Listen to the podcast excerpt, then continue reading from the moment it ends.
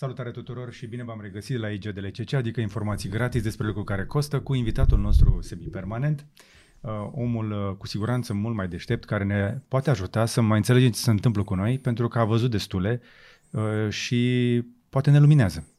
Bine ați revenit, domn profesor Burțon. Cu mare plăcere. Vă mulțumesc pentru invitație. Și trebuie să le mulțumesc și sponsorilor noștri. Aceste podcasturi sunt susținute de George, care este o inovație BCR, o aplicație prin care poți să faci banking inteligent. Îi mulțumesc lui George pentru susținere. Eu sunt George, nicio legătură între noi. Insist pe partea asta.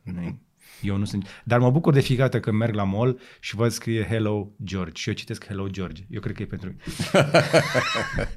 uh, sunt convins că aveți multă treabă. Vă văd un pic alergat și muncit.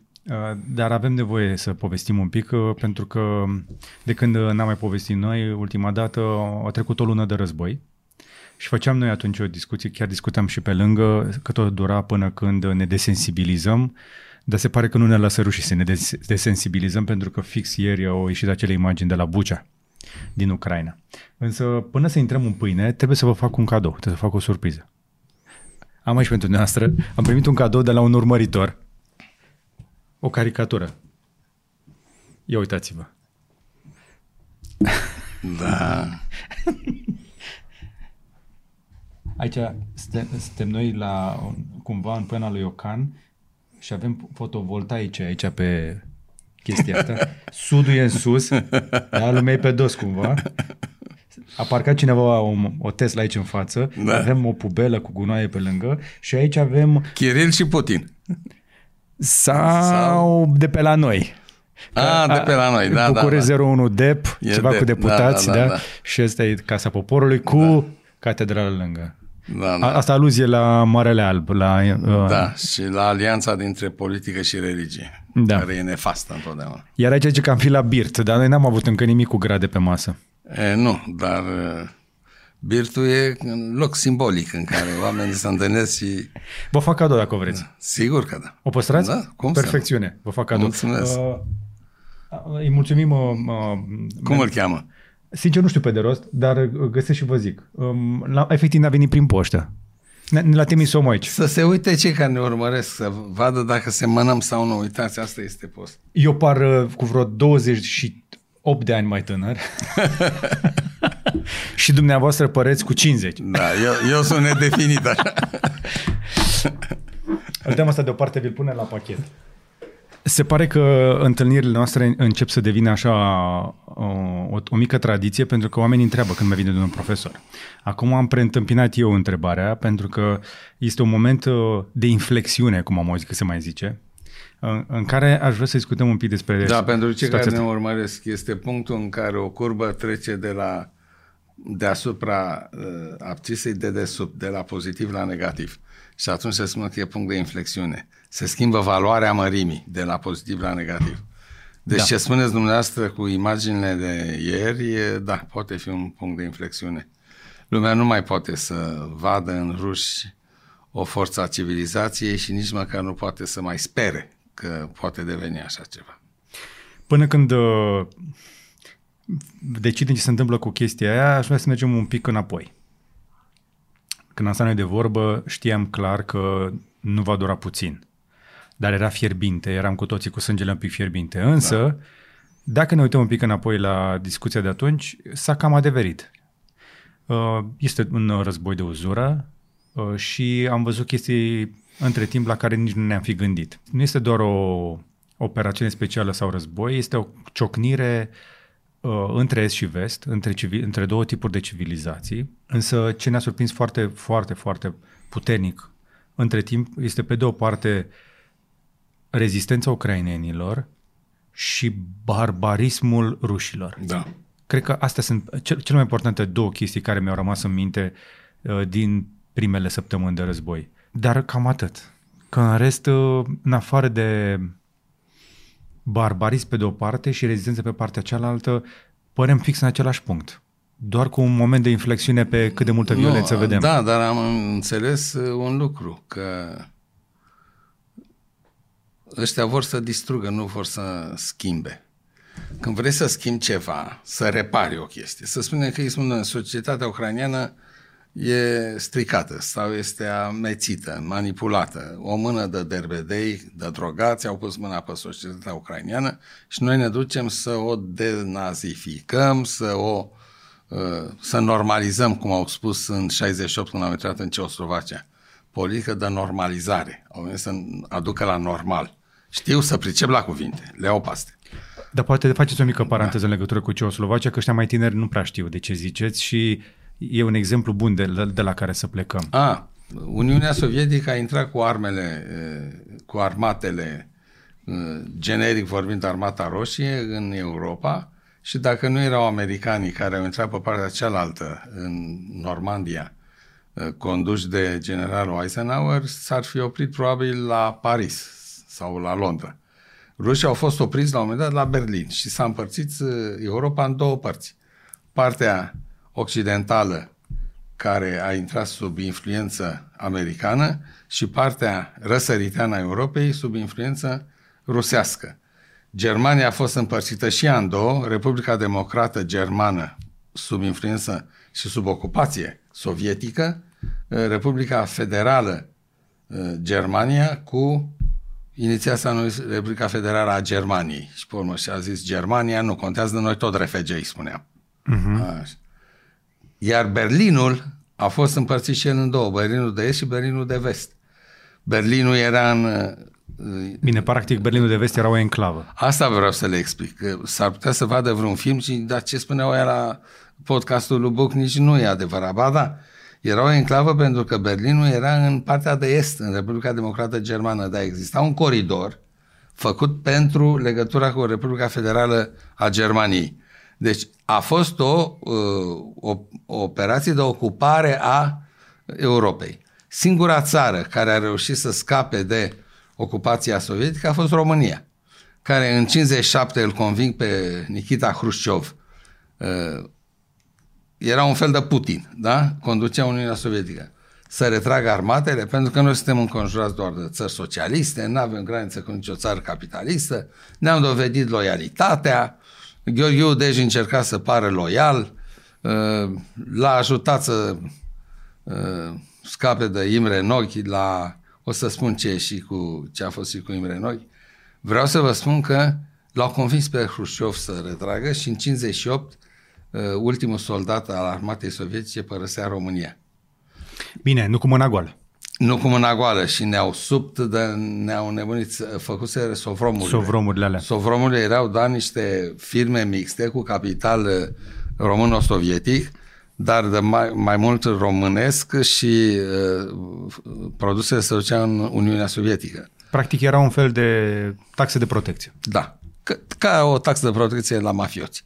Asta era au plecat. Noi am... Și paranteză, încă o dată, paranteză la paranteză, sovromurile alea drenau România de cereale și produse alimentare în perioada de secetă cumplită. Da, da, Foarte corect. important, la sfârșitul anilor corect, 50 a fost corect. o perioadă foarte grea. Foarte grea. Pe urmă a fost uh, foamea din Ucraina și așa mai departe. O perioadă foarte grea pentru țările ocupate. Ce vreau să spun celor mai tineri? Că Uniunea Sovietică a instaurat un regim de tip uh, dictatorial, totalitar sau, pe scurt, stalinist. Deci regimul stalinist a fost un regim care nu mai avea nicio legătură cu idealul inițial al uh, Revoluției bolșevice să facă o societate mai bună și mai dreaptă. N-a avut treabă cu socialism. A fost o ideologie pe care a îmbrăcat-o, deci mâna de fier a fost îmbrăcată într-o mănușă de catifea ca să poată să lovească mai tare mâna de fier era imperiu. Era testamentul lui țarului Petru uh, cel Mare. Să cucerească în continuare, să stea tot timpul într-o stare de război, să nu facă pauză pentru că atunci când nu are război nu funcționează economia și nu sunt performanți și așa mai departe. Toate aceste uh, indicații au fost uh, respectate de Stalin și de urmașii lui. Uniunea Sovietică. Ei se lăudau că fac raiul pe pământ, construiesc o societate mai bună și mai dreaptă, în realitate făceau o politică de expansiune și de cucere. Au ajuns cu armata până în Angola, în sudul Africii. Au ajuns cu armata, acolo au ajuns armata, soldați sovietici, soldați cubanezi să salveze nu știu ce revoluție angoleză. Deci asta vreau să vă spun. Politica Imperiului. Stalin a renunțat la proiectul societal de transformare a societății o societate țărănească. Uh, avea 80% la țară în momentul Revoluției Bolșevice. Populație 80% la țară. Din 5 uh, cincimi, o cincime era la oraș și 4 cincimi la țară. Ăștia urmau să facă o societate mai bună decât capitalismul. Multilateral dezvoltată. Mă rog, asta era conceptul lui Ceaușescu, dar... Păi și noi eram cam în această situație, eram și noi da, da, tot, la 5. Ba da, ba da, exact, așa am fost și noi. Popoare țărănești.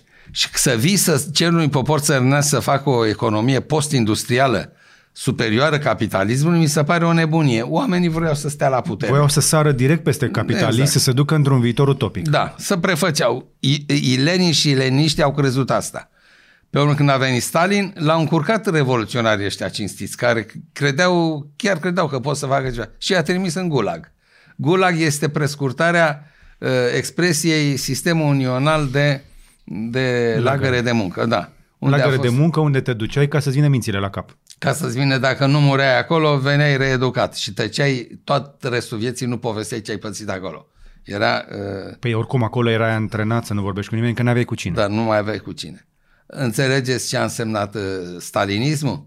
Un regim oribil, un regim care sufoca un popor întreg de dragul unor nebuni care conduceau acolo. Și scelera, cine a văzut filmul despre Stalin, există uh, film artistic despre viața lui, a fost, nu mai țin de cum se numește, oribil. E, ei au impus acest sistem și în țările ocupate. Și problema care e că țările ocupate au avut niște popoare uh, viguroase care au zis nu, până aici.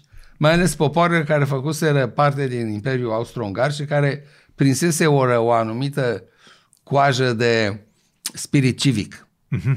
Iar exista o societate civilă cât de cât organizată, nu ca la noi, care eram popor țărănesc. De unde societate da. civilă? La ăia cu o societate urbană dezvoltată, cu oameni școliți, prima reacție a fost în 1953 în Polonia, a doua în 1956 în Ungaria.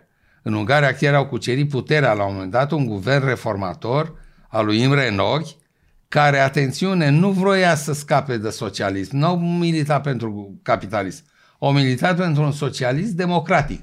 Adică au vrut să arunce peste bord stalinismul ca model de socialism. Nu vroiau capitalism.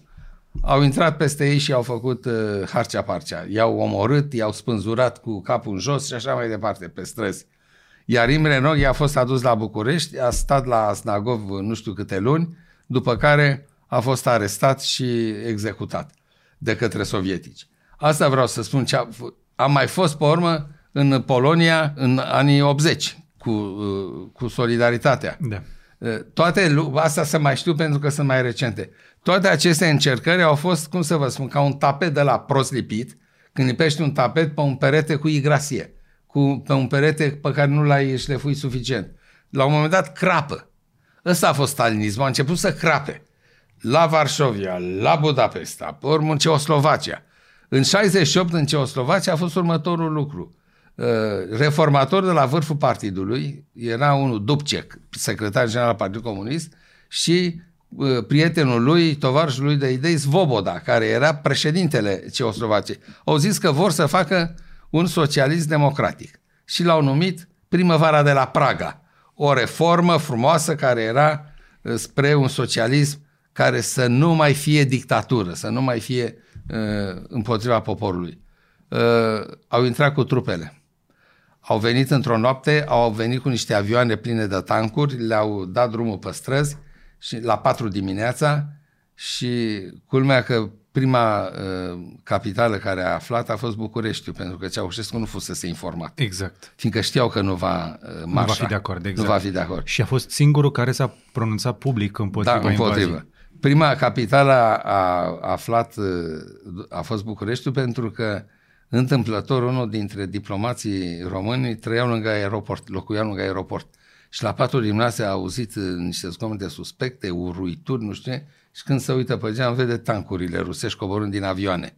Avioane de alea mari, cu burtă Fantastic. mare. Și a sunat la București, vedeți că se întâmplă ceva. Ceaușescu a fost primul șef de ăsta care a aflat.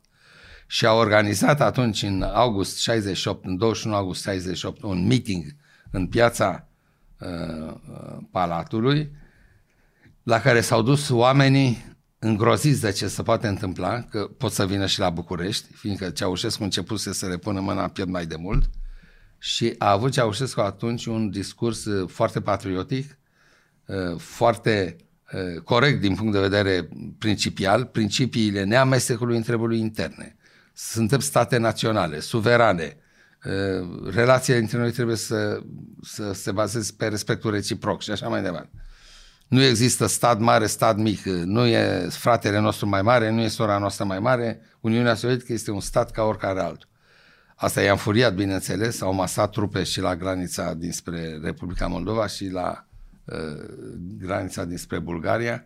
E, vreau să vă spun că acel moment a făcut ca foarte mulți intelectuali români care nu vrut să să intre în Partidul Comunist Român și au făcut cerere de aderare, pentru că au înțeles că Partidul Comunist Român e un partid patriotic, nu mai e un partid care ține cu o putere străină. Uh-huh. Atunci, până atunci așa uh, să înțelesese. Au cerut să intre în partid, a, s-a mărit mult uh, efectivul Partidului Comunist Român, Ceaușescu a devenit un lider acceptat de o mare parte a societății românești din păcate, din momentul acela, uh, patriotismul lui a început să alunece spre naționalism, un naționalism de ăsta care a dus până la urmă și la izolarea de Occident, nu doar de Uniunea Sovietică, și a rămas să se colaboreze cu singurul culoar care rămăsese liber, lumea treia. Uh-huh. De aceea noi avem foarte mulți prieteni în lumea arabă, în lumea africană, pentru că am dezvoltat în uh, America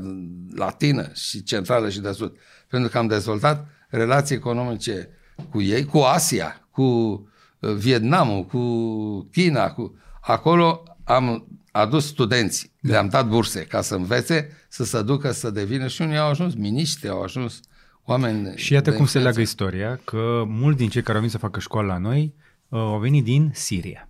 Da, de acord. Și fix cu fica unei astfel de iubiri între un veterinar sirian și o moldoveancă, Raluca o cheamă, Raluca Al-Haddad, o să o avem la, la interviu aici, o să abia aștept să, să o vedeți. Excelent, să vă uitați.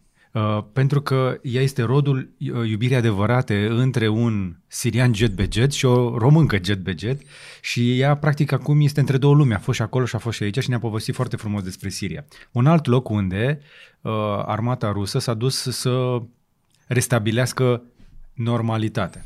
Și ați văzut cum au restabilit-o. Da, Alepul a fost ras de pe... Au ras. Și iarăși coincidență sau nu cum se leagă lucrurile, Alepul a fost nivelat de Mizințev. Nu știu dacă ați auzit de Mizințev. Măcelarul... Măcelarul din Mariupol. Din Mariupol, da. Care se pare că este același general care a coordonat și uh, bombardamentele din Alepo, Alep și din Mariupol.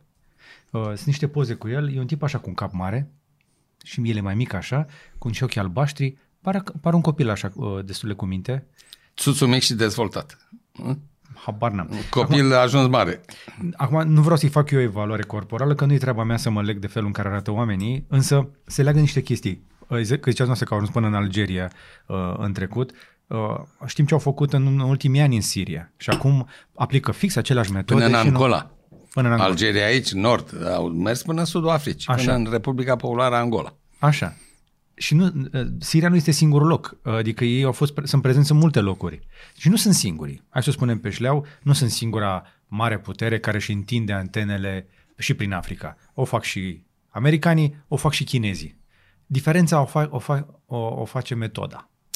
Aici ar trebui să vă gândiți, pentru că eu când am auzit pe Zelenski spunând că vedeți că obiectivul lor nu e să cucerească, e să distrugă, am crezut că exagerează. Și acum am convins.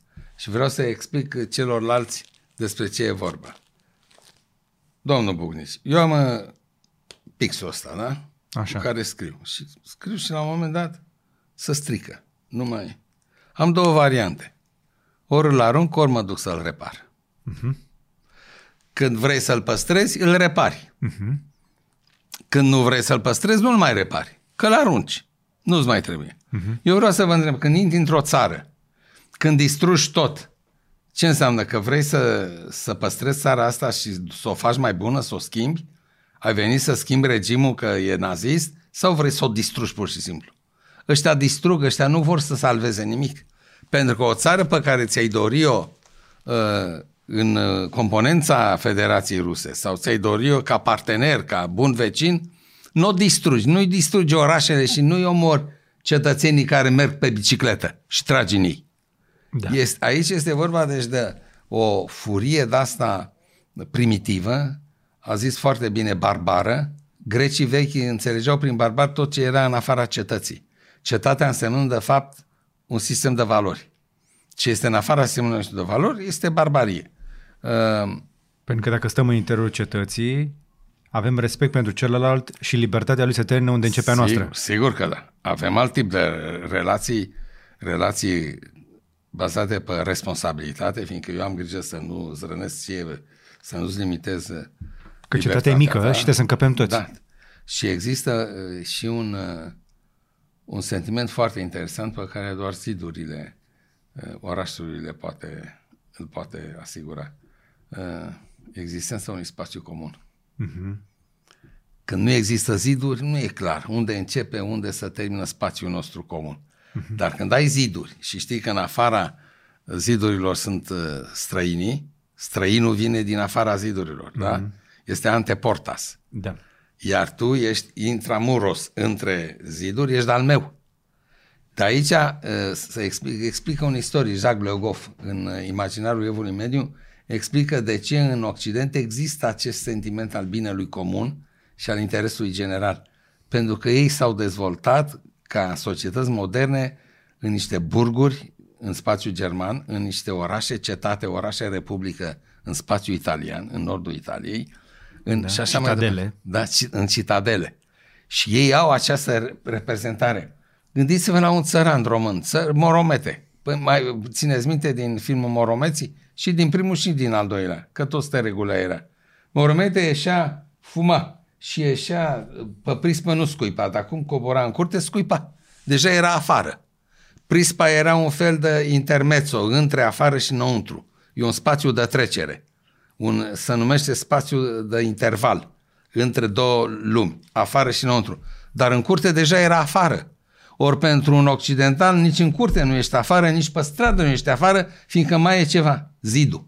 Mm-hmm. Zidul cetății. Abia în afara zidului cetății ești undeva afară și îți permis să scui pe jos.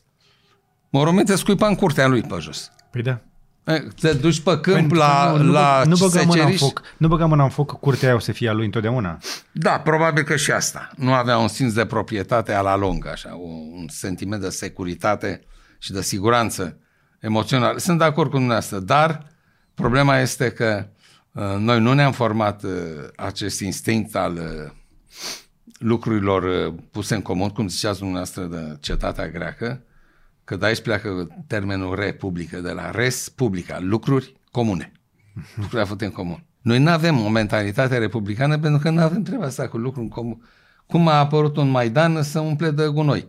Cum a, alții să duc și aruncă gunoiele la marginea unor uh, orașe sau unor sate sau unor orășele satelit în disprețul oricărui uh, bun, nu, ce nu, nu. Eu am văzut oameni care aruncă gunoiul peste drum de casa lor. Așa, sau în fața că caselor. Deja, e, da. deja nu mai e al lor. E, e, da, nu mai e al lor. Pe urmă, uh, deci, uh, asta de gunoi. Pe urmă, câinii ăia vagabonzi, mai țineți minte că bucureștinii așa ziceau, câini vagabonzi. Au încercat unii să le spună oameni buni, sunt câini comunitari, adică sunt ai noștri, ai tuturor, nu. Erau, erau vagabonzi, adică ai nimănui. Marea noastră problemă este că spațiul comun e perceput ca al nimănui, când ar trebui să-l percepem ca fiind al tuturor. Dar cu toate astea, ucrainenii și-au tratat țara ca fiind al lor. S-au unit la greu. Da. Uh, ne-a și spus domnul Joană că nu e de mirare că sunt atât de competenți, că îi antrenează NATO de prin 2009, că au simțit ce se întâmplă acolo și de prin 2014 au accelerat antrenarea armatei, nu, 2014 de fapt. Din, după Crimea, ce, armata Ce v-a spus dumneavoastră, domnul John, a spus Biden aseară prin intermediul purtătorului său de cuvânt. Este prima dată când se recunoaște în clar că armata ucraineană a fost pregătită de specialiștii americani. Și, și că au fost aprovizionați cu armament de ultimul de ultima generație. După, după uh, ocuparea Crimei, toată treaba asta, NATO s-a implicat direct. Și acum există chiar cetățeni străini acolo. Evident, nu există nicio superputere nucleară cu, cu ecuson militar acolo, Da, da. dar sunt multe mii de voluntari care s-au dus acolo. Deci e clar că este un teritoriu de luptă între uh, barbarismul uh, post-sovietic, să zicem așa, și un popor care ține cu dinții de supraviețuire. Citeam acum o zi, două, de pe RIA Novosti, cu Q cu Vai, cu Google Translate, cum asta, este- RIA Novosti fiind agenție de presă, a, a, o, o vuvuzea a, a, a Kremlinului. Da. și spuneau că uh, Ucraina trebuie deucrainizată acum. Nu mai trebuie denazificată, trebuie deucrainizată. La fel cum Putin a spus înainte de invazie, a scos el acel, uh, acea scrisoare de 5.000 de cuvinte, mi se pare, în care a explicat el cum, de fapt, uh, Ucraina nu e o țară, ci este un apendice, o chestie scăpată, ieșită din așa și trebuie să întoarcă la trupul Rusiei. Deci, practic, care-i treaba?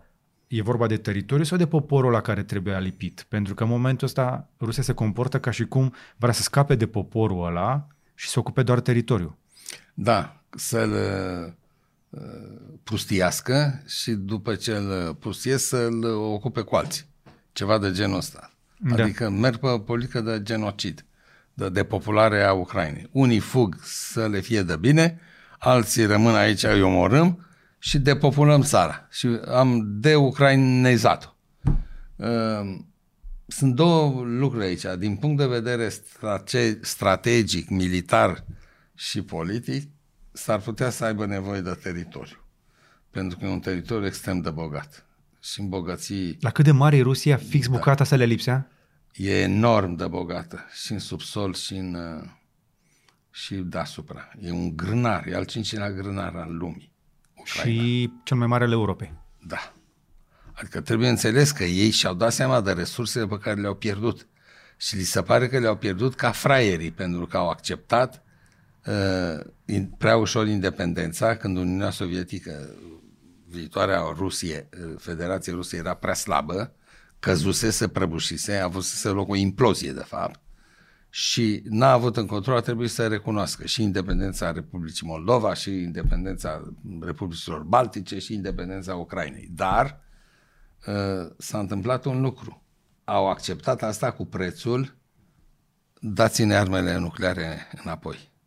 Vă lăsăm independenți, dar nu ca putere nucleară. Fiindcă nu vreau să aibă în coastele lor o putere nucleară despre care nu știau ce va face. Și au avut dreptate că au fost uh, suspicioși. Pentru Da. că, uitați, la un moment dat Ucraina a zis vrem un NATO. Da. A, așa. Uh, și din punctul de vedere al gândirii strategico-militare și politice, s-ar putea să fie vorba de teritoriu. S-ar putea. Nu putem să băgăm mâna în foc. Când avem toate datele necesare și noi suntem conștienți de treaba asta. Da. Uh, dar din punctul de vedere religios, e vorba de popor. Vreau să vă spun că există o dimensiune foarte puternică, un filon foarte puternic al uh, ortodoxiei ruse, pravoslavnice, cum se numesc ei, care consideră că Occidentul e diavolul, Occidentul e încarnarea satanei, toate celelalte religii creștine, cum ar fi catolicismul, greco-catolicismul, protestantismul, în toate variantele lui, da? luteranism, anglicanism, uh, uh, husiții, tot ce știm noi, că, pe urmă, baptiștii ăștia foarte moderni, baptiști, adventiști, uh, penticostalii, toți sunt uh, produsul intervenției diavolului care dezbină lumea creștină și ei sunt păstrătorii creștinismului autentic. Orto. Ortodoxa. Calea cea dreaptă. Opinia. Doxa e opinie. Opinia dreaptă sau credința. Credința, Credința dreaptă. dreaptă. Avem credință dreaptă. Restul sunt uh, mai mult sau mai puțin deviați. Vă dați seama cu cât dispreț să uite ei la, la alții. Vorbesc de acest fanatici, sunt niște talibani care, din păcate, au confiscat Kremlinul pentru că sunt oameni în jurul lui Putin care gândesc la fel. Și că nu întâmplător Kiril stă atât de bine în uh, ierarhia politică a Rusiei. Pentru că el este în mână în mână cu acești măcelari, care sunt convinși că au o cauză sfântă. Chiril a binecuvântat uh, trupele care fac acolo lucrarea Domnului. Ne poftim. Asta e. E ca și când ar veni un uh, un taliban la putere și ar cuceri altă țară și în numele lui Allah omoară, spinte, violează și uh, spânzură copiii de, în pom. Asta, asta fac acești indivizi. Dar ne-ați mai spus dumneavoastră da. o chestie, că Putin nu este un tip credincios în sensul în care, în sensul relației cu Dumnezeu, ci se duce la biserică pentru a cere ajutor pentru planurile lui. Da.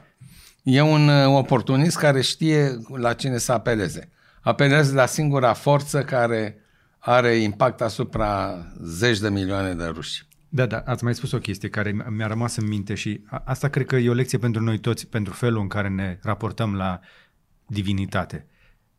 În loc să se consulte cu Dumnezeu înainte să ia o decizie, da. el se duce post factum sau se duce cu ideile lui la biserică pentru a sta de vorbă cu Dumnezeu, Doamne, vreau să fac asta, ajută-mă să-mi iasă planul. Ce bine vorbiți, ce frumos vorbiți. No, cuvintele noastre mi le-a spus ultima dată. Da, sunt situații uh, foarte asemănătoare descrise în Biblie, în diferiți, în împărați, în uh, numeri, în cărțile astea mai vechi. Dar e, fa- e, e și fariseul, nu? E și... Da.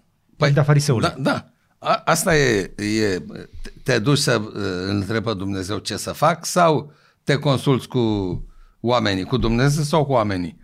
Ăsta se duce să întrebe alți oameni în loc să întrebe pe Dumnezeu, fiindcă el nu are o relație personală cu Dumnezeu. Iar dacă o are, o are foarte superficială și de tip dogmatic. Pentru că crede în Dumnezeu înseamnă a crede în cuvântul lui. Și ce găsim în cuvântul lui?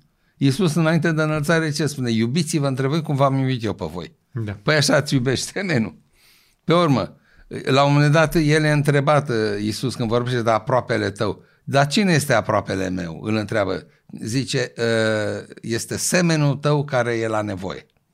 Semenul care are nevoie de ajutor este aproapele tău. Exact cum s-au comportat românii cu ucrainienii. Da. Dincolo de istoria noastră comună, dincolo de faptul că românii de dincolo sunt ă, privați de drepturi elementare și să, sunt privați pentru că există și acolo un filon foarte puternic de naționalism care a făcut presiune asupra conducerii de la Kiev. Ca să fie clar. Iar Zelenski a recunoscut asta și a spus da. în discursul lui că minoritatea română va primi uh, tot sprijinul pentru a... Da, este bine că a fost uh, adus să vorbească în fața Parlamentului României, pentru că acest discurs l-a obligat, de fapt, să facă niște promisiuni. Exact. A promis două lucruri importante, domnul Bucnici. Unu, că va uh, rezolva pe baze democratice, deci pe bazele drepturilor omului, uh, relația dintre statul ucrainian și minoritatea română.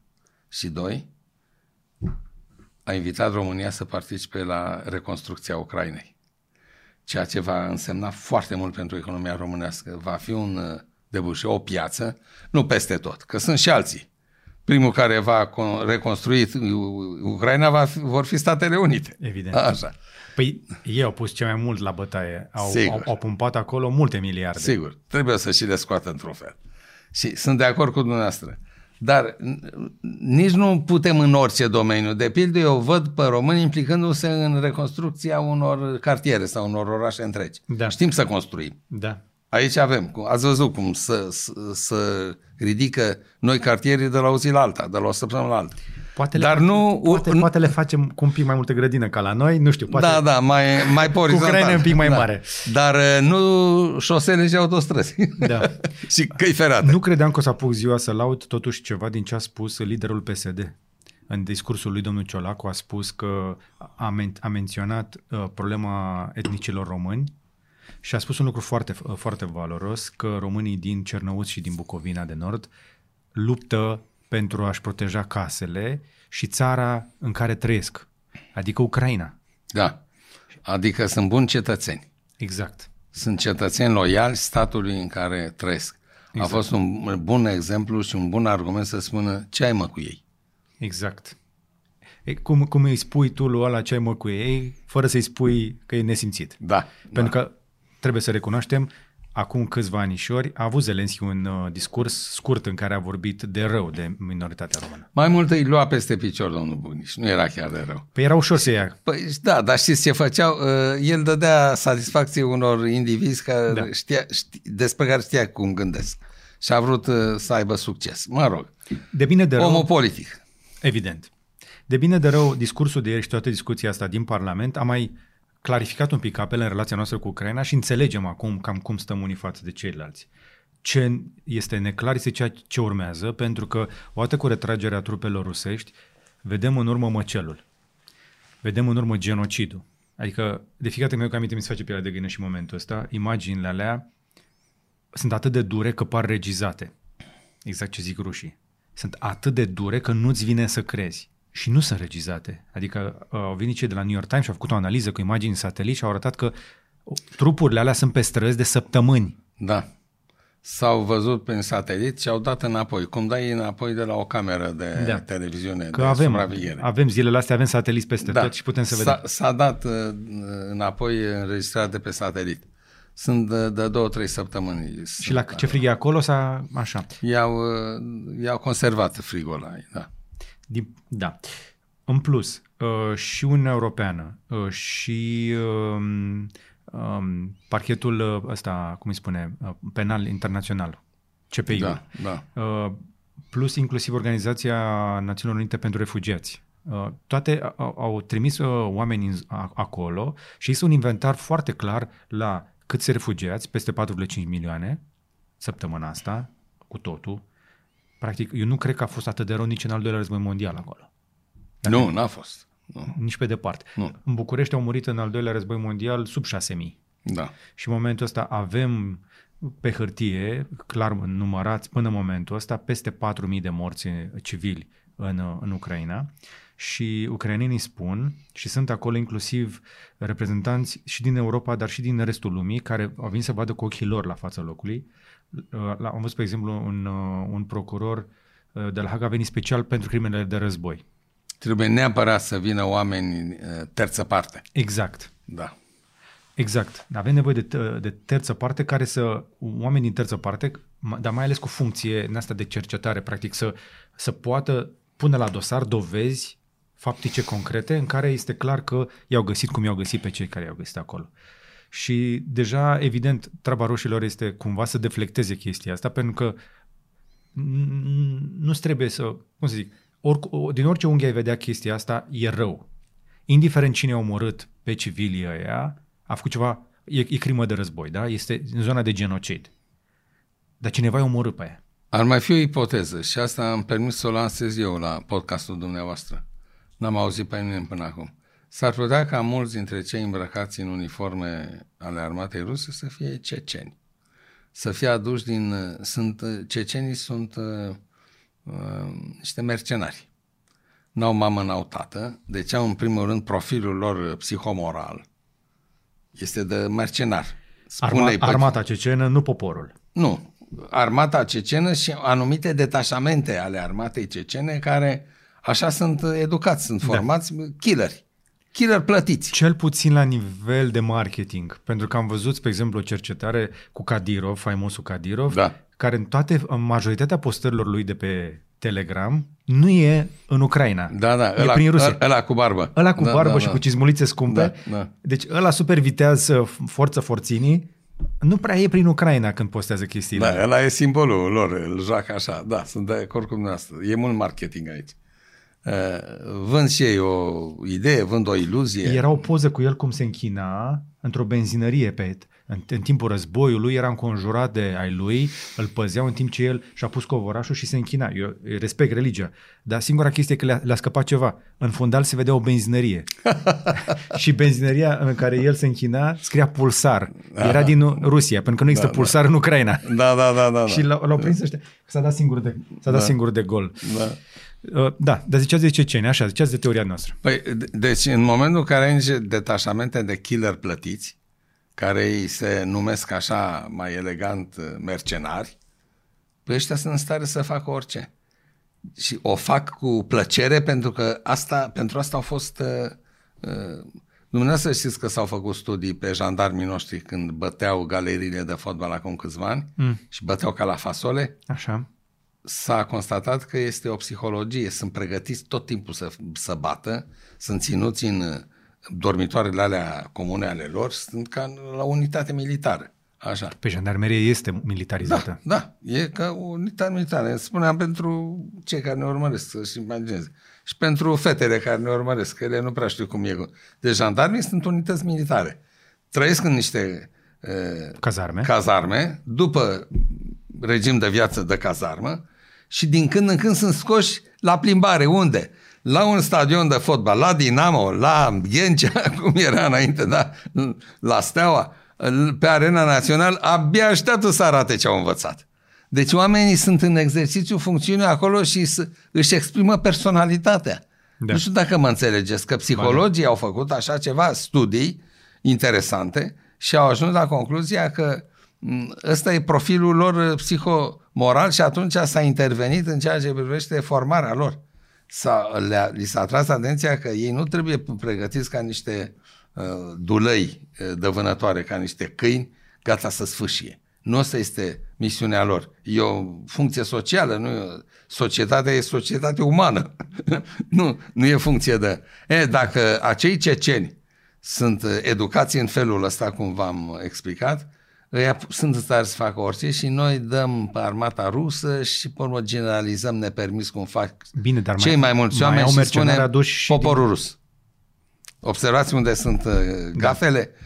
Generalizăm nepermis pe bază de ignoranță, nu e în vina noastră, că nu avem informații. Că e armata rusă și pe urmă generalizăm nepermis de la armata rusă la poporul rus. Și o dăm pe tot poporul. Și acum ajungem la întrebarea pe care mă așteptam să mi-o puneți, fiindcă am discutat înainte de emisiune și mi-a spus ce facem cu uh, poporul. E vinovat sau nu e vinovat? Deci să mă răspundere sau... Păi da, da. dar a- aș trece un pic prin etapele de care ați spus. Deci, până la urmă, cineva a omorât civilii, da? Da. Cel mai probabil, cineva care lupta de partea Rusiei. Da. Armata rusă sau mercenari angajați. Da. Și știm clar că au adus și ceceni, au mai adus și uh, niște voluntari, tot niște mercenari de prin Africa, că au, f- au, au avut anunț de recrutare și au adus. Și se tot discuta acolo despre faptul că trebuiau să aducă um, recruți. Problema care este? Că câte vreme era operațiune specială și nu era război, n-avea voie să aducă recruți, deci trebuie să fie armata profesionistă. Da. Într-un fel sau altul, acolo au ajuns niște forțe, da? inclusiv grupul Wagner, Da. faimosul grup Wagner, care este o organizație paramilitară. Ăia nu prea sunt nu respectă aceleași reguli ca armata. Po- Hai să zicem că poate soldatul rus n-ar fi făcut chestiile alea, dar cineva a făcut-o în numele armatei În numele armatei. și a Rusiei. Da. Și sunt convins că a fost o discuție la Kremlin de genul, șeful, nu mai avem destulă carne de ton. Mai adu. De unde? Că nu prea mai avem. Adu de undeva. Păi nu mai avem decât de la băieții de acolo, dar știi că sunt cam nebuni. Îi băgăm pe aia în orașe, aco- aici o să facă ca în Siria. Știi ce au făcut în Siria? Da, adu Și la un moment dat cineva a dat ok-ul, cineva a aprobat ca acești dulăi înfometați, da, nebun după sânge, să fie băgați în Ucraina. Un lider, o armată, care știau ce se va întâmpla. Deci, faptul că acum, uh, abia acum, după mai mult de o lună, a venit ambasadorul Rusiei la Națiunile Unite și a recunoscut că este război în conferința de presă, e prima dată când spune cuvântul război. Cuvântul vaina, război. Da. Nu, nu, a zis chiar în engleză. Da? Ah, da, da. A zis Vorbea că în engleză. e război și că în timpul războiului se întâmplă și uh, mor și civili. Deci a recunoscut că au murit civili, dar că sunt lucrurile acestea teribile care se întâmplă în timpul războiului. A zis de două ori cuvântul război. Deci e clar că în momentul ăsta știm clar că cumva oamenii au murit, dar au murit din cauza acestui război, dar cineva i-a omorât. Nu cred eu că ucrainenii și-ar fi omorât ucrainenii lor trecând pe bicicletă. Sau de ce să-i legi de mâini, să-i duci în grădină și să-i împuști la, în ceafă? Și sunt e o imagine pe coperta la New York Times astăzi când ne registrăm noi, fix cu chestia asta. Oricum, e de două zile pe prima pagină în toată presa occidentală, da, europeană și occidentală. Adică sunt civili cu mâinile legați la spate și împușcați în cap. Care-i treaba? Adică chestia asta este deja... Nu cred că, să- nu, nu cred că nici măcar s- naziștii nu făceau chestia asta în al doilea Făceau. mondial. Ba da, au făcut. Au făcut împotriva Cum civililor? să nu? Au făcut și naziștii și staliniștii. Staliniștii au făcut cu toată elita armatei poloneze. Da, Da? da, eu am văzut niște... La Catin, Așa? pădurea Catin. Au dus Da. acolo tot ce însemna ofițer superior al armatei poloneze, i-au pu- pus să sape șanțurile, i-au aliniat pe marginea șanțului, i-au împușcat la, ce- în ceafă, la spate, au căzut acolo și au turnat peste ei var nestins și pământ. Asta a fost masacrul din uh, pădurea Catin. Pentru că rușii vreau să radă cu, uh, să termine cu armata armata poloneză. De treaba asta sunt capabili, ca să știm. Polonezii știu bine asta. Știu bine, n-au uitat niciodată. Și de-aia au uh, o ură ancestrală împotriva lor. L-am văzut pe liderul polonezilor atrăgând atenția lui Macron. Ce ar vrea să mai negocieze cu Putin? Ce sancțiuni să-i mai dai? Ce e de negociat? Cu cine? Cu cine? Da. Ok. Și atunci întrebarea este, dacă înțelegem clar că cu rușii nu se poate negocia, pentru că toate negocierile au fost inutile, că fac nenorocirile pe care le vedem și se pregătesc uh, de un asediu din partea de est, foarte, foarte puternic și au spus inclusiv americanii că sunt șanse mari să-i depășească numeric și ca forțe pe ucraineni cu tot sprijinul occidental. Suntem în situația în care ăștia de pe nord și de pe sud se vor concentra pe est, se vor duce acolo, da? Mariupolul este deja aproape ras, dar încă mai sunt oameni acolo. Da, vreo 100 de mii de oameni. Și... Care rezistă în catacombe. Exact. Iar uh, Mizințev, de care vorbeam generalul Mizințev, măcelarul din Mariupol, i-a anunțat pe ucraineni că le, dă la, uh, le pune la dispoziție un culoar de retragere. Dacă vin cu steagul alb și lasă toate armele în urmă, îi lasă să plece. Da, adică veniți să vă măceleresc. Cu un om ca ăsta nu te poți aștepta la altceva. Probabilitatea cea mai mare este să nu să țină de cuvânt, ci să îi mitralieze. Da, este foarte grav ce se întâmplă. Pentru că nu mai știi cu cine vorbești. Nu mai, parcă e diavolul în toți, parcă sunt stăpâniți de, de duhurile răului. Nu, nu ai uh, certitudinea că un cuvânt va fi respectat, că oamenii ăștia sunt predictibili în comportamentul lor, nimic.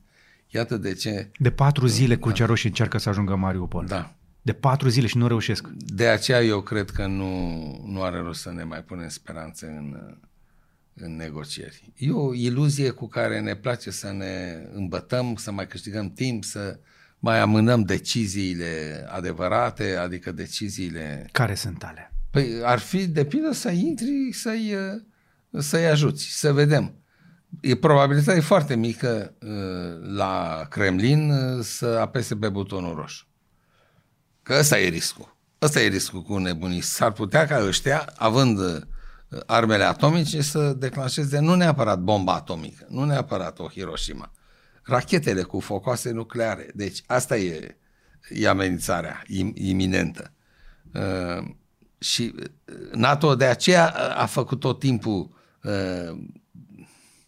demersuri diplomatice, a încercat să, să amâne cât să poate momentul ăsta, trecerea graniței, pentru că în momentul în care intrai dincolo de graniță, intrai în război NATO, toate cele 30 de țări, cu uh, Rusia.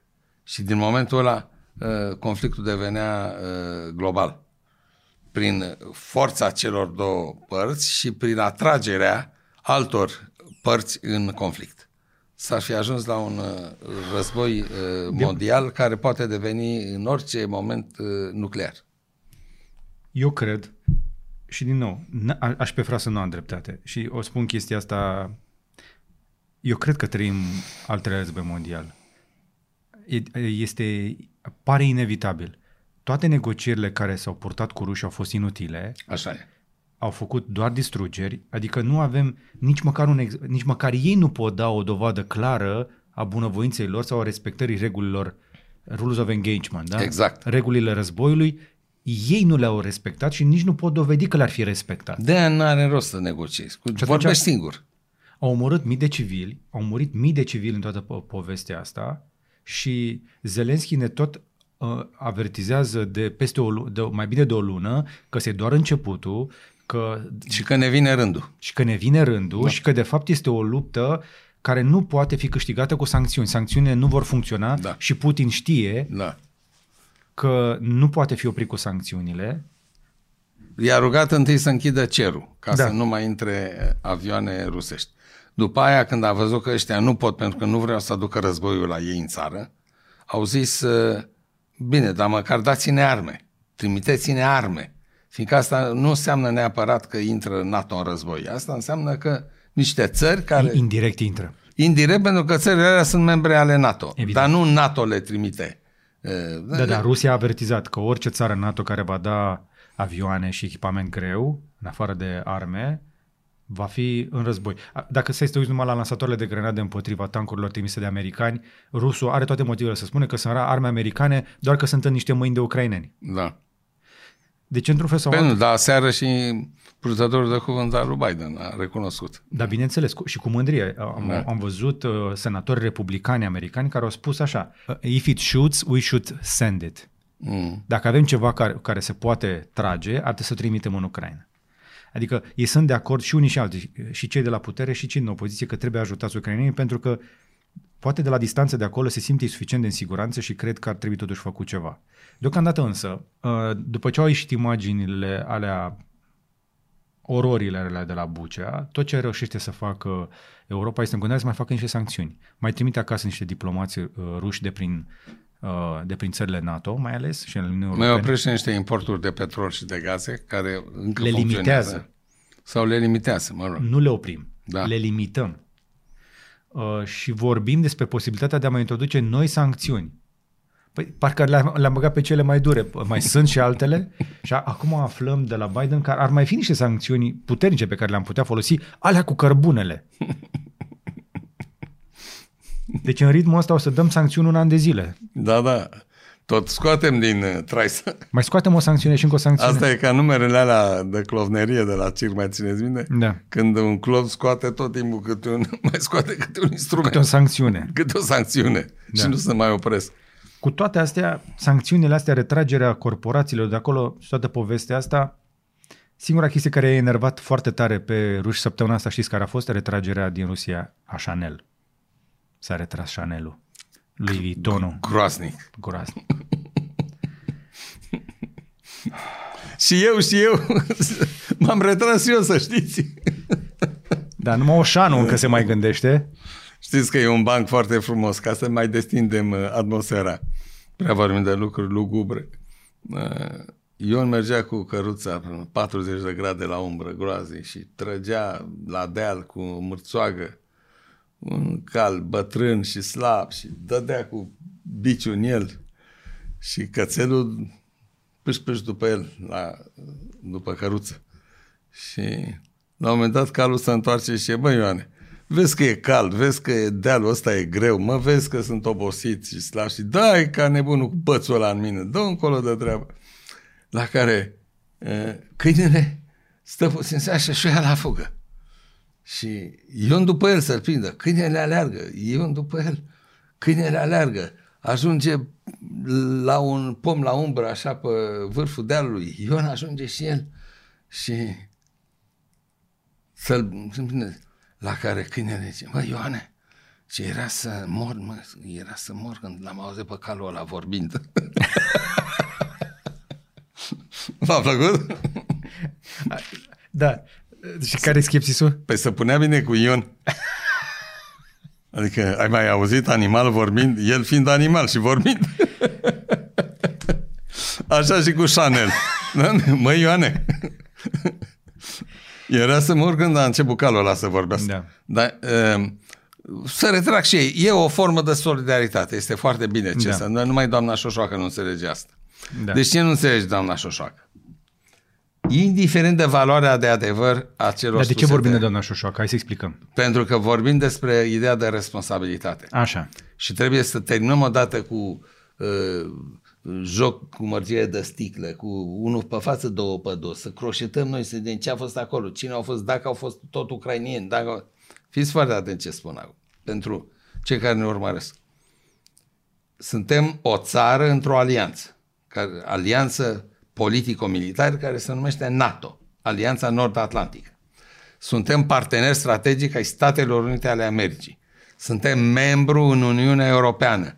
Suntem în niște alianțe pentru prima dată în istoria românilor când suntem asigurați că nu putem fi atacați și suntem la discreția altora. Suntem într-o alianță. Am semnat niște, ca orice stat care se respectă, am semnat niște, niște documente de aderare, niște tratate niște, pe care trebuie să le respectăm.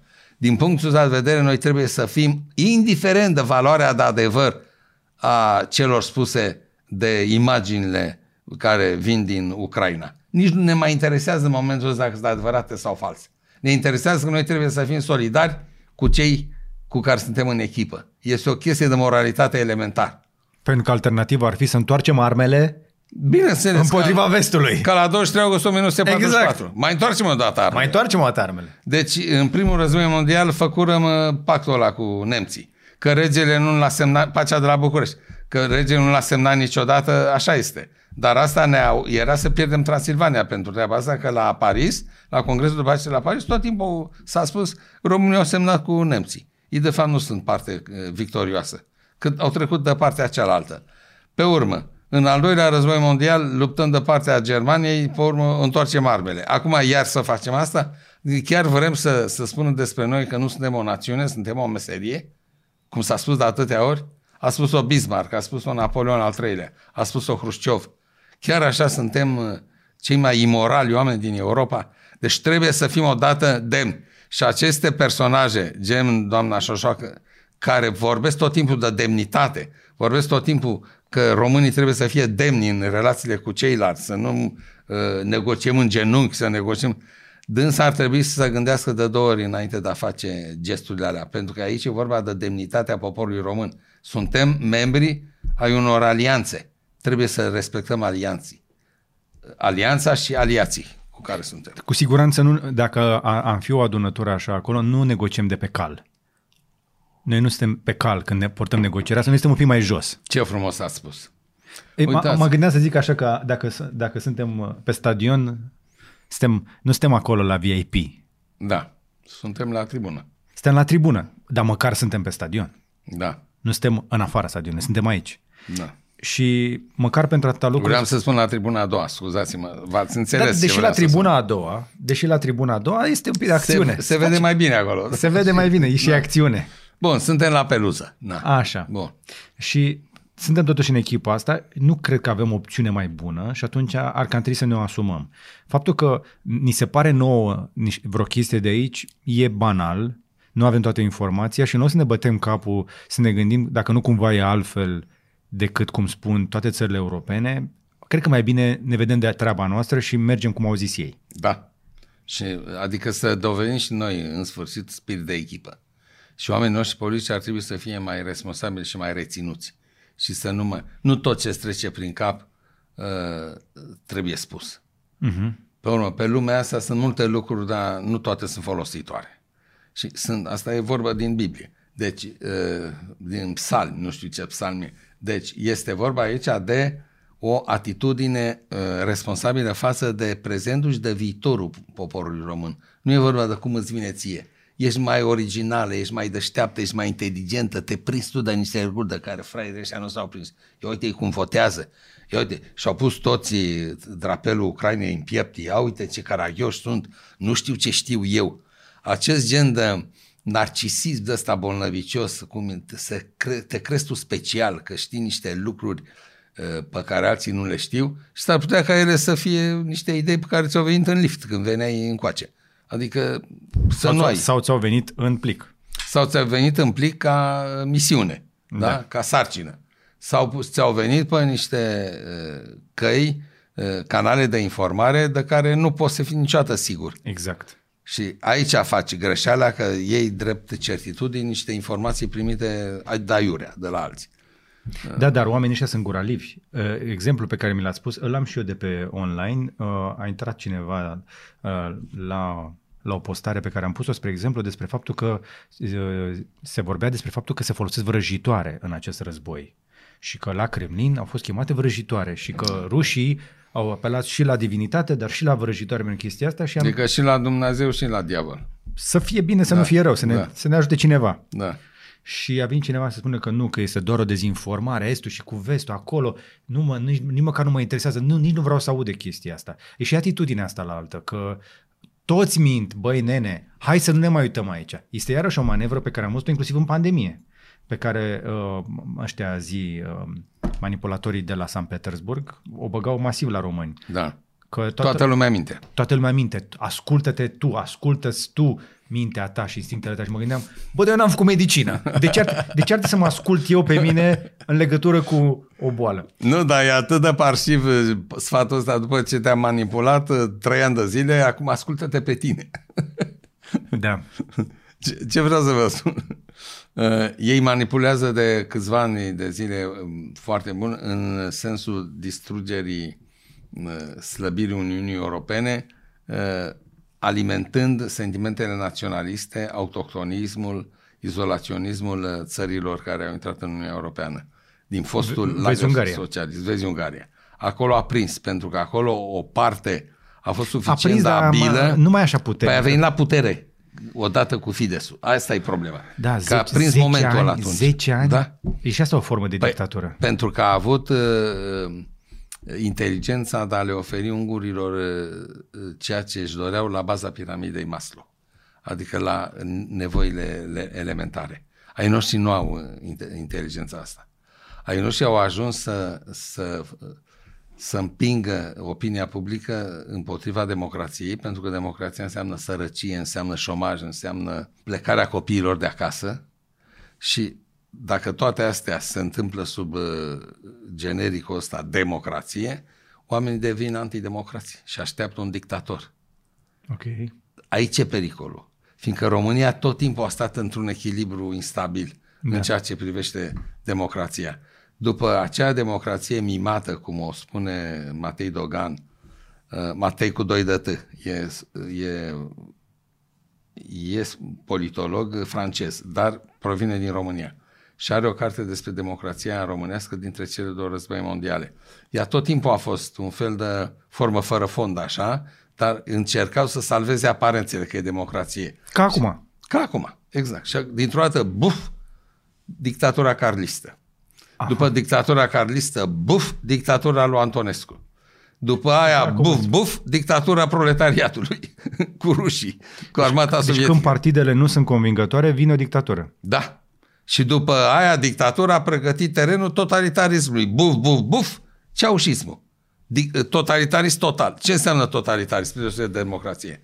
Democrația este un regim uh, al unei minorități împotriva majorității, care folosește forța.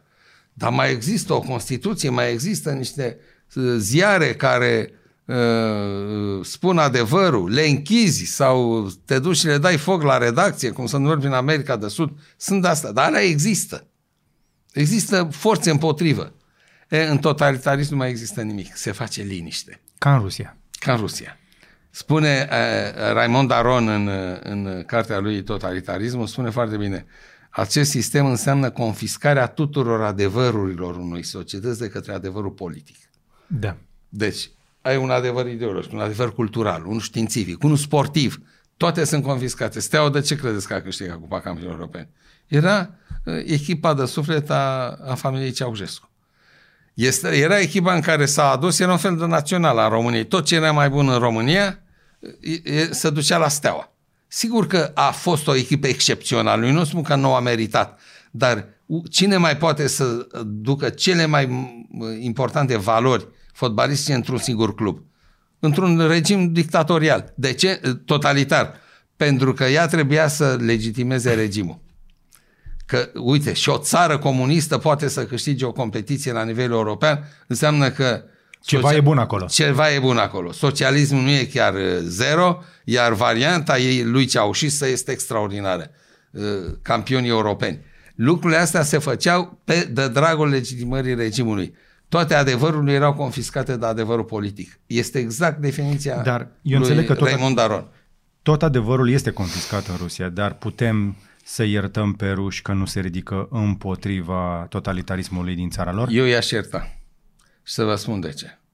Vorbeam adineaori la începutul întâlnirii noastre de ponderea lor. La Revoluția Bolșevică în 1917 erau 80% din populație la țară. Asta înseamnă moji, mujici care lu- lucrau din greu la munca câmpului, la boier, pe moșia boierului, după care se duceau, beau o vodcă și să pileau, după care iar munceau, iar să pileau. Asta sute de ani. Un popor de muzici este scos din înapoierea asta feudală și adus la oraș. Stalin îi bagă îi- în primul rând în poliție, în armată. Armata acolo nu e ceva de elită. Acolo armata e făcută din oameni Săraci. săraci. 400 de dolari pe Da, lună? da. Nu, sunt săracii, n-au, n-au nicio șansă decât să asculte ordinul. Așa este. Și se vede asta pentru că pleacă din Ucraina cu traițele pline de, cu camioanele pline de frigidere, Da, da. f- Calculatoare. Săraci, da, fac jaf. Ca niște sărăntoci, ca niște calici, cum se spunea înainte. Deci, i-a băgat în armată, i-a băgat în administrație, i-a băgat în miliție, i-a băgat peste tot, le-a dat case la oraș, le-a dat... Au simțit un, au avut un sentiment de promovare socială extraordinar. Să pleci tu din mizeria, din guberniile alea ale Rusiei, să ajungi într-un mare oraș. Le-au făcut orașe unde n-au fost, cum e Vladivostocul. Au construit centre industriale extraordinar. Bun. Trece o generație, trec două generații, te, trec trei generații și vine Gorbaciov cu glasnostul și perestroica. Da? Transparență și restructurare. El găsește o Uniune Sovietică, un popor sovietic la a treia generație urbană. Încă nu era urbanizată. Așa e. Ca să fie clar, sociologii spun că numai după trei generații, a patra începe să gândească ca la oraș. Pentru că procesul de inculturație, procesul de asimilare a unei noi culturi, noi valori, noi reguli de viață, noi comportamente, este un proces care durează trei generații. Nu poți din prima. Sunt rare excepțiile. Eu pot să fiu o excepție, dumneavoastră puteți să fiu o excepție. Niște colegi de-ai noștri pe care îi știm sunt la prima generație urbană, dar au învățat niște Da, da, lucruri. se vede. E o, e o vorbă la român care spune, se vede că e prima generație în pantofi. se simte. Prin diferite chestii care îi trădează așa. Deși ei au ajuns importanți, sunt cadre universitare, sunt cercetători, sunt generali în armată, se simte acolo. Dacă ați văzut filmul la Sierra Nevada al lui Cristi Puiu, l-ați văzut? din păcate. Acolo e o, e o familie de medic, el, medicul, a decedat și se face parastasul de un an. Și toată familia lui e la oraș, dar e la prima generație și încearcă să uh, respecte obiceiurile din Oltenia, de unde venise el, unde e cu moroi, cu... Ah. Da, și, res- și este un, e un film extraordinar, să râde în sală, pentru că este o contradicție îngrozitoare între context, care sunt, e la oraș, inclusiv copiii medicului, care unul dintre ei este chiar medic, celelalte rude sunt orășeni, și obiceiurile pe care îi vor să le aducă, fiindcă totuși, în, mi- în memoria răposatului, să nu faci Da. cum să Dar o faci. simțim cu toții la fiecare nuntă. Se, e, se observă. La nunți, la botezuri se vede. Da. La înmormântări. Bun. Vezi, vezi cine vine în, Da. da. în căpere. Exact. Și atunci ne mirăm de acești oameni care sunt, s- uh, s-au făcut cercetări.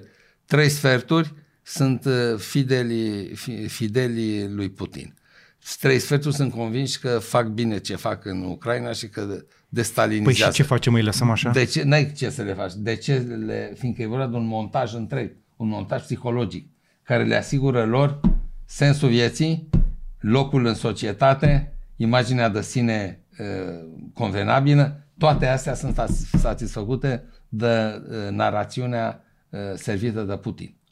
Și îi dai o încredere în Putin, că ce le spune el îi confirmă pe ei. N-ai ce să faci aici. Sunt trei sferturi, domnul Bugnic. Da, știu că sunt trei sferturi. Și atunci, 75%, 25% sunt ăștia al de Nemțov, care au plătit cu viața sau care au fugit uh, în afară ca să trăiască omenește. împușcați uh, lângă Kremlin, Da. da. altul o trăvit pe nu știu unde. Unii au plecat în afară ăștia cu bani ca să trăiască în secolul 21, așa, conform uh, avantajelor civilizației, cei uh, eroi, mari eroi ai morali, au rămas acolo să încerce să schimbe ceva. Au plătit cu viața sau cu pușcăria. Sunt în pușcărie la ora asta, mu- mulți dintre ei. Iată de ce eu n-aș spune, știți că și în Biblie spune la un moment dat că Dumnezeu dă oamenilor după lumina pe care au avut-o.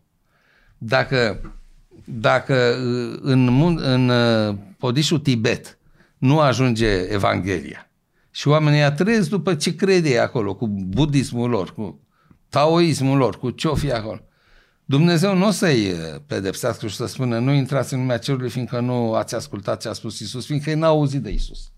De aia se spune, Dumnezeu dă fiecăruia după lumina pe care a avut-o. Da, dar trăim în secolul 21 și rușii au internet. E, e la noi secolul 21, nu la ei. Da, da, au și internet, cumva, cumva au aflat. Rar mai este câte o chestie acolo, am văzut Păi nu, că le-a tăiat internetul, nu mai Nu, nu, mai nu știu. la toți. Și mai au telefoane. Dar mai... știți ce au făcut occidentalii? Sunteți la curent cu telefoanele alea particulare? Au început să sune la întâmplare. S-au publicat Ah, ah, da. liste de numere. Și public, eh, sună în Rusia. și, și încearcă să le explice pe engleză, pe rusește, fiecare cum uh, poate. Să-i spune, să-i spune ce se întâmplă în Ucraina. Cei mai mulți nu stau de vorbă, închid uh, telefonul. Ori să tem, ori nu vor să, să știu că da. sunt convins că ce știu e corect, dar unii stau și ascultă. Uh, acum câteva zile să făcuse un raport, într-o zi să dăduse 80.000 de telefoane din toate țările occidentale în Rusia. Ce tare!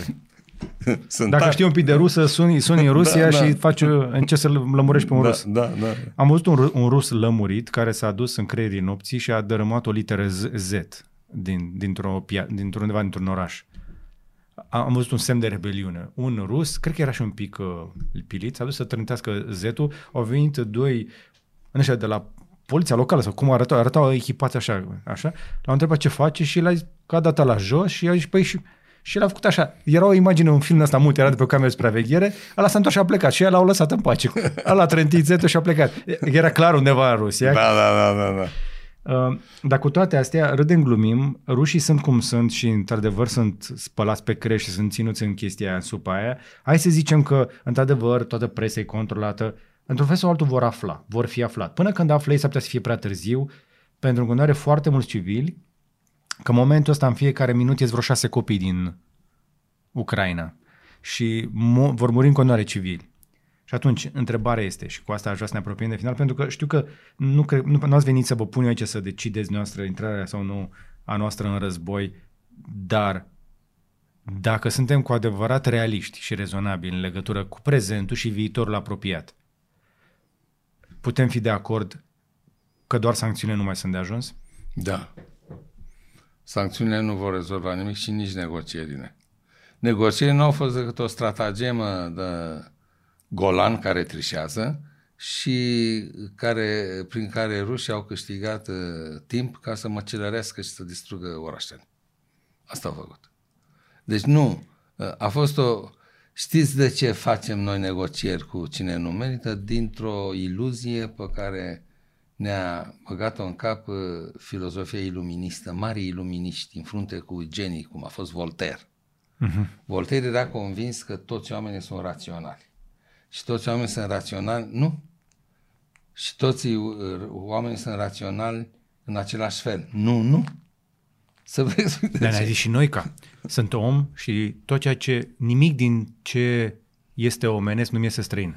E, eu vreau să vă spun că prima iluzie pe care uh, a lansat-o iluminismul a fost uh, enunțul lui Descartes din discurs asupra metodei, care începe așa, e chiar primul enunț.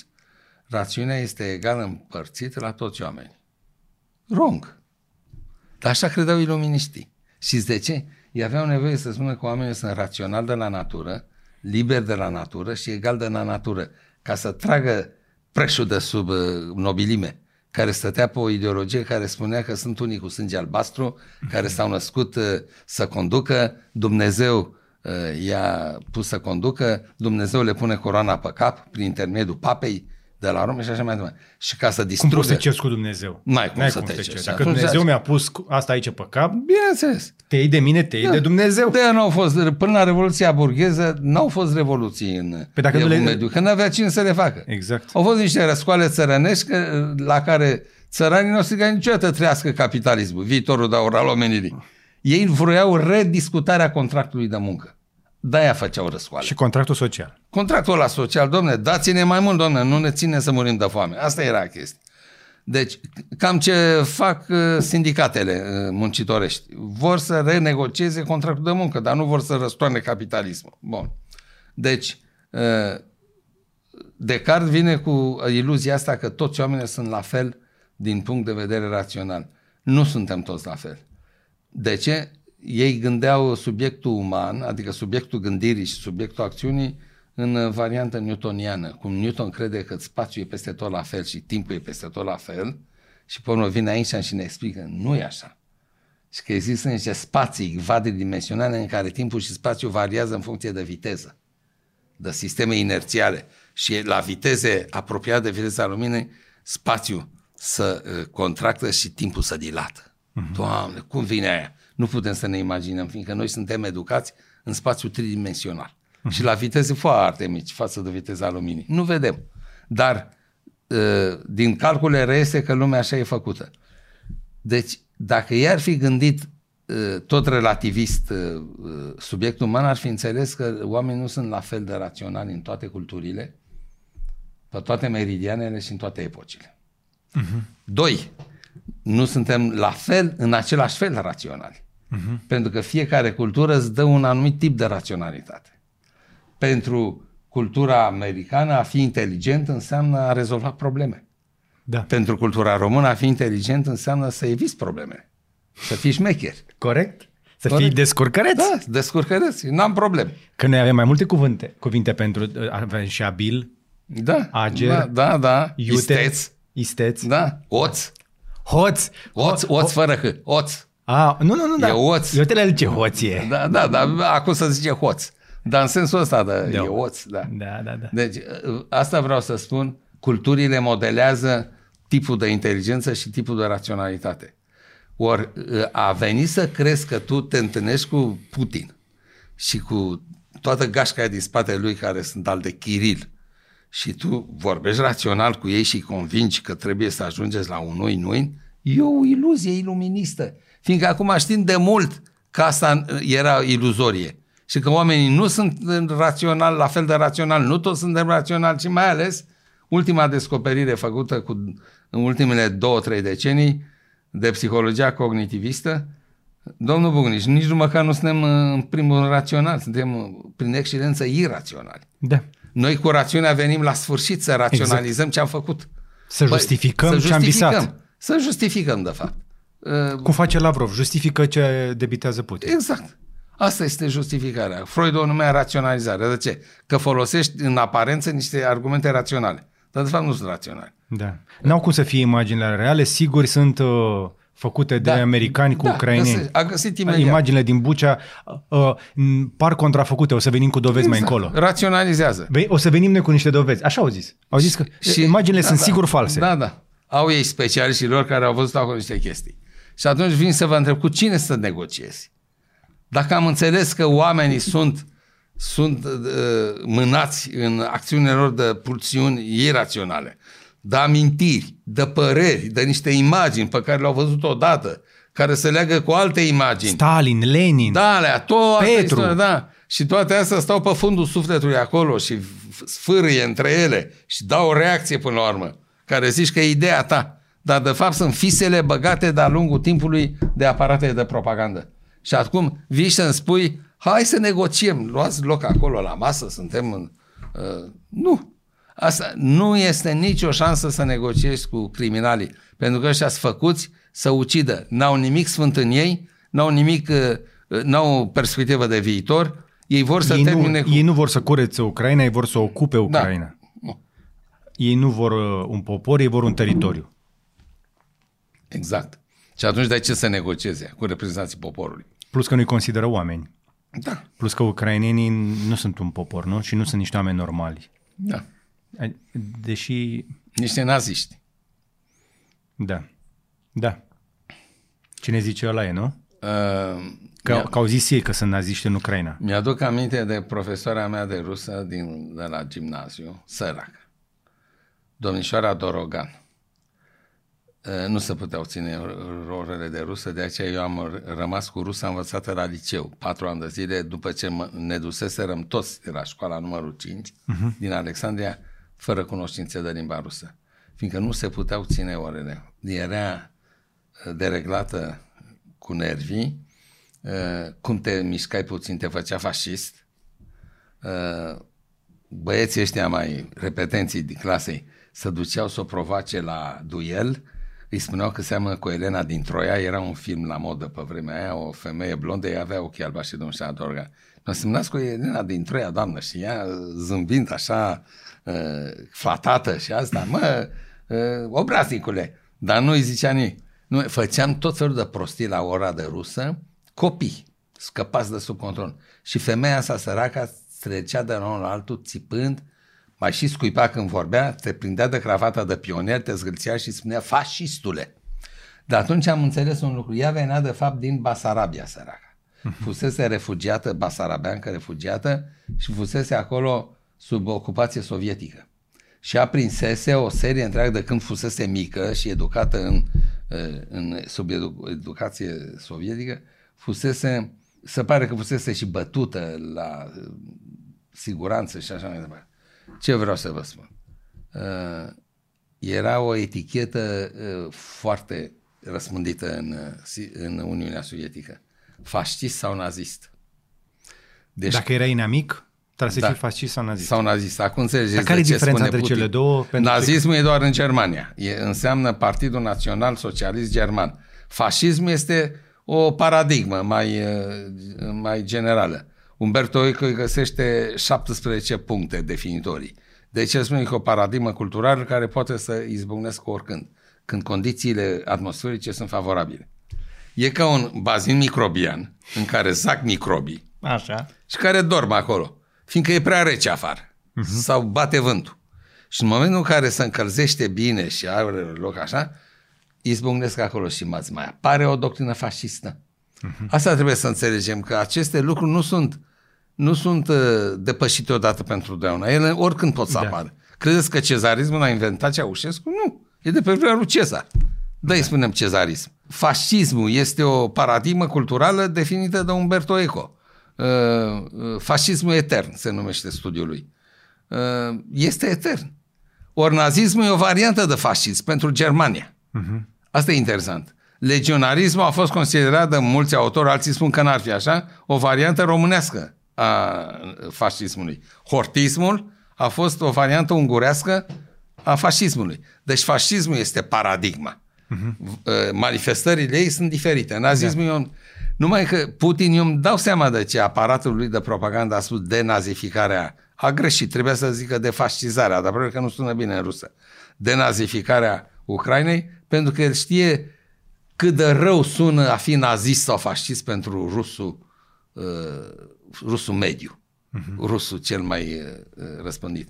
Pentru că e ce vă spuneam, educația. E acolo unde fermentează cu toate E băgat acolo, în bazinul microbian. Ultima de care aș fi vrut să vă mai ating, că vreau să mai deranjăm pe cineva dacă intre pe monitorizarea de la ambasada Chinei. Știți că la nivel internațional chinezii o joacă pe asta cu poziția lor uh, de uh, cerem părților să negocieze, să ajungă la o soluție diplomatică. Nu știu dacă știți, dar partidul chinez a pregătit încă de anul trecut un documentar care circulă prin China, în care Putin este arătat ca un fel de salvator al Rusiei de o revoluție colorată.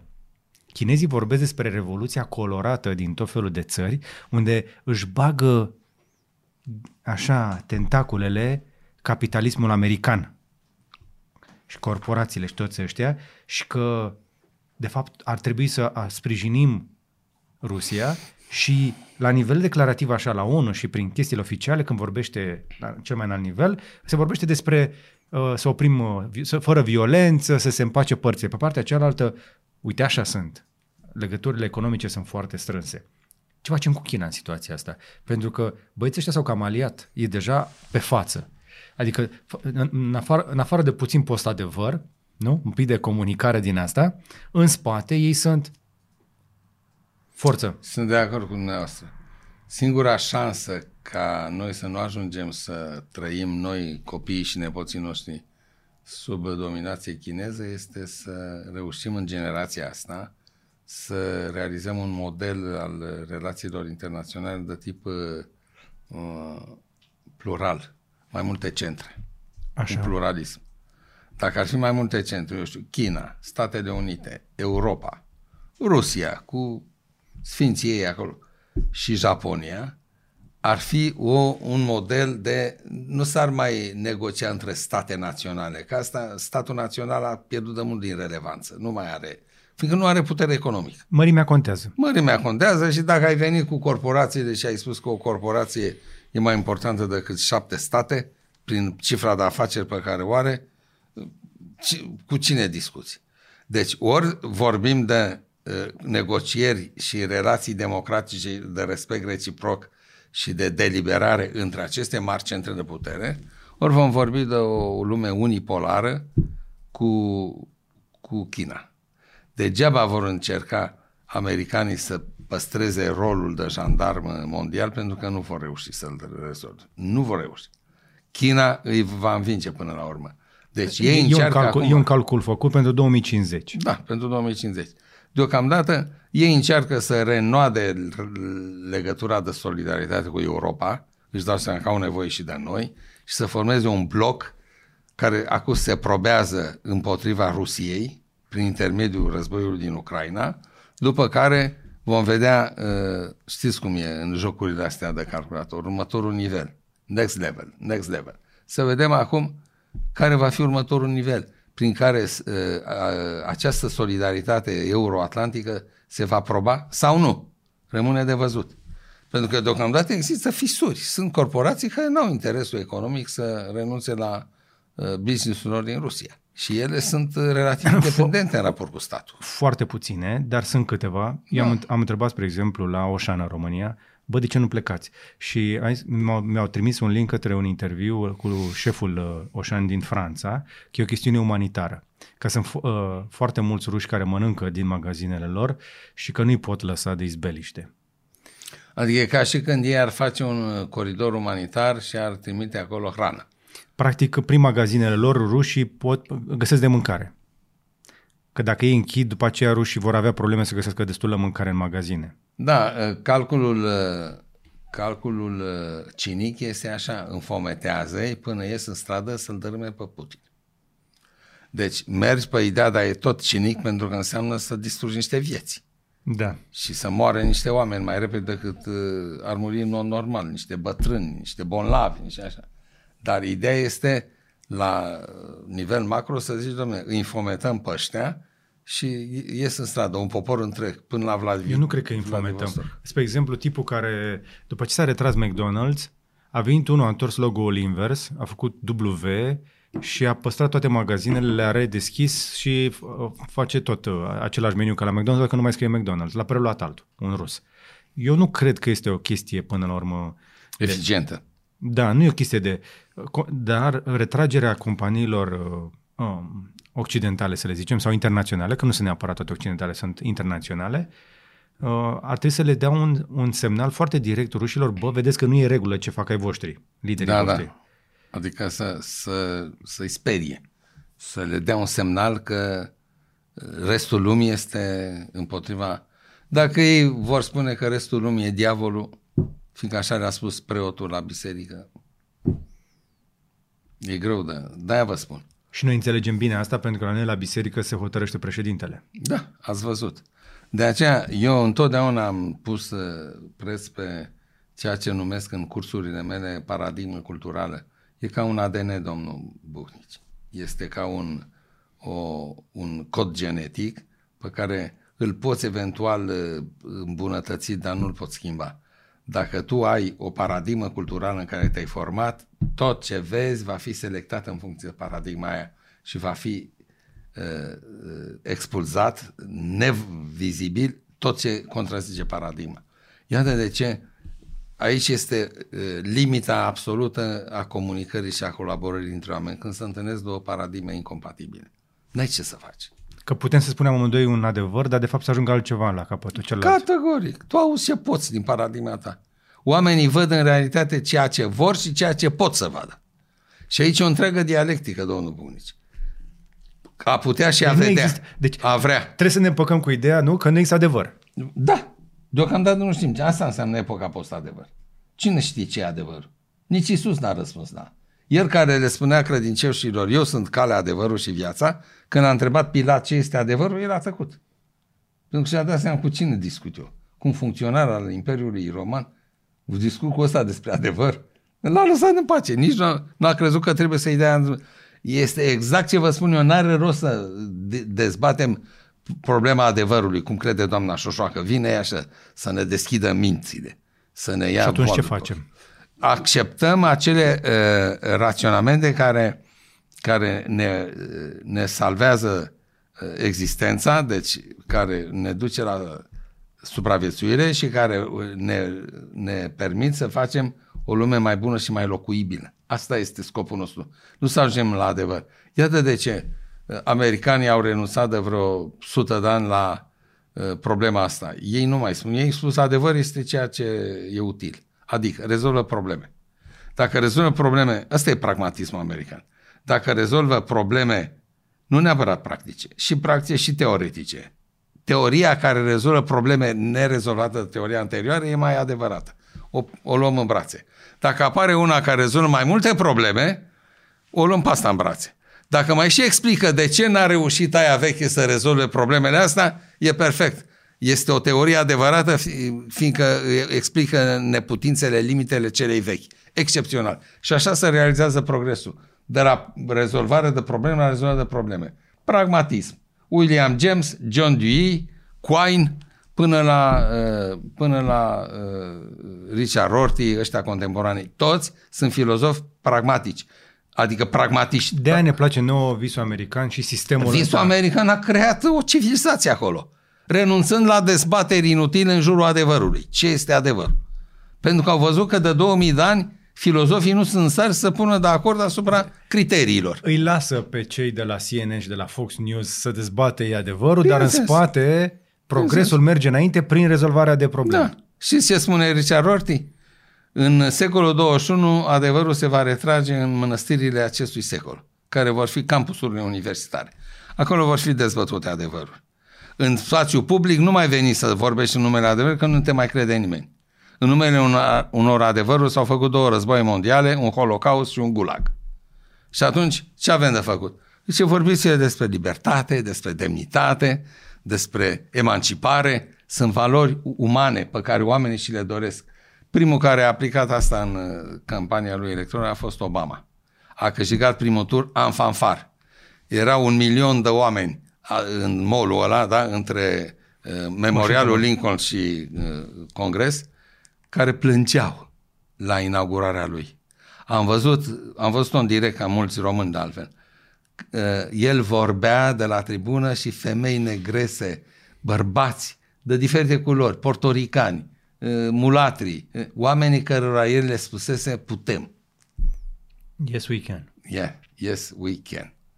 Și în momentul ăsta să uitau la el cu o speranță extraordinară. Așa a câștigat alegerile, pentru că a lăsat problema adevărului deoparte. A vorbit de valori morale. Asta este epoca, epoca post-adevăr. Cine mai vine să spună, cum spunea Ceaușescu, noi aplicăm în România concepția științifică despre lume și viață, adică adevărată, științifică, adică adevărat. Nu te mai crede nimeni, te, te iau la... fac un banc despre tine, dacă vii cu de-astea. Plus că dacă intri pe Google și vrei să raționalizezi orice fel de tâmpenie, vei găsi suficiente resurse de cercetare și științifice care să ți le susțină. Da. Orice idee tâmpită exact. ai. Și pentru aia și pentru aia. Putem să ne luăm asta, ca, dacă vreți, ca un exercițiu, la, poate la următoarea întâlnire, ne alegem o temă tâmpită și o justificăm. Și zicem de la început, vedeți că asta este o tâmpenie, dar alocăm un sfert de oră să o justificăm. După aia luăm opusul ei. Și să vedem că se poate justifica și asta. Exact. E o bună idee. Veniți data viitoare. De profesor, vă mulțumesc că ați venit. Vă mulțumesc că ne-ați ajutat să înțelegem un pic mai bine ce, ce se întâmplă. Pe mine m-ați mai luminat în legătură cu niște chestii, dar am totuși niște frisoane pe spinare, așa că mă gândesc că trebuie să ne păcăm cu ideea, cum s-au împăcat și niște generații în urmă, că dialogul se cam termină aici și că mai trebuie să mai și facem chestii concrete și o să doară. Da, din păcate nu avem suficiente date obiective ca să calculăm probabilitatea de a izbucni un război sau nu. Nu putem. De, nu putem să vorbim decât pe baza unei probabilități subiective. Și asta e întotdeauna și în funcție de experiența de viață, de lecturile pe care le avem, dar și de firea noastră. Că unii suntem din fire mai da. optimiști, alții suntem mai pesimiști. De-aia nu, mă, nu m-am aruncat în, știți, în jocul ăsta când m-ați întrebat să dau și câtă, cât de probabil este un război, fiindcă nu putem fi decât subiectivi.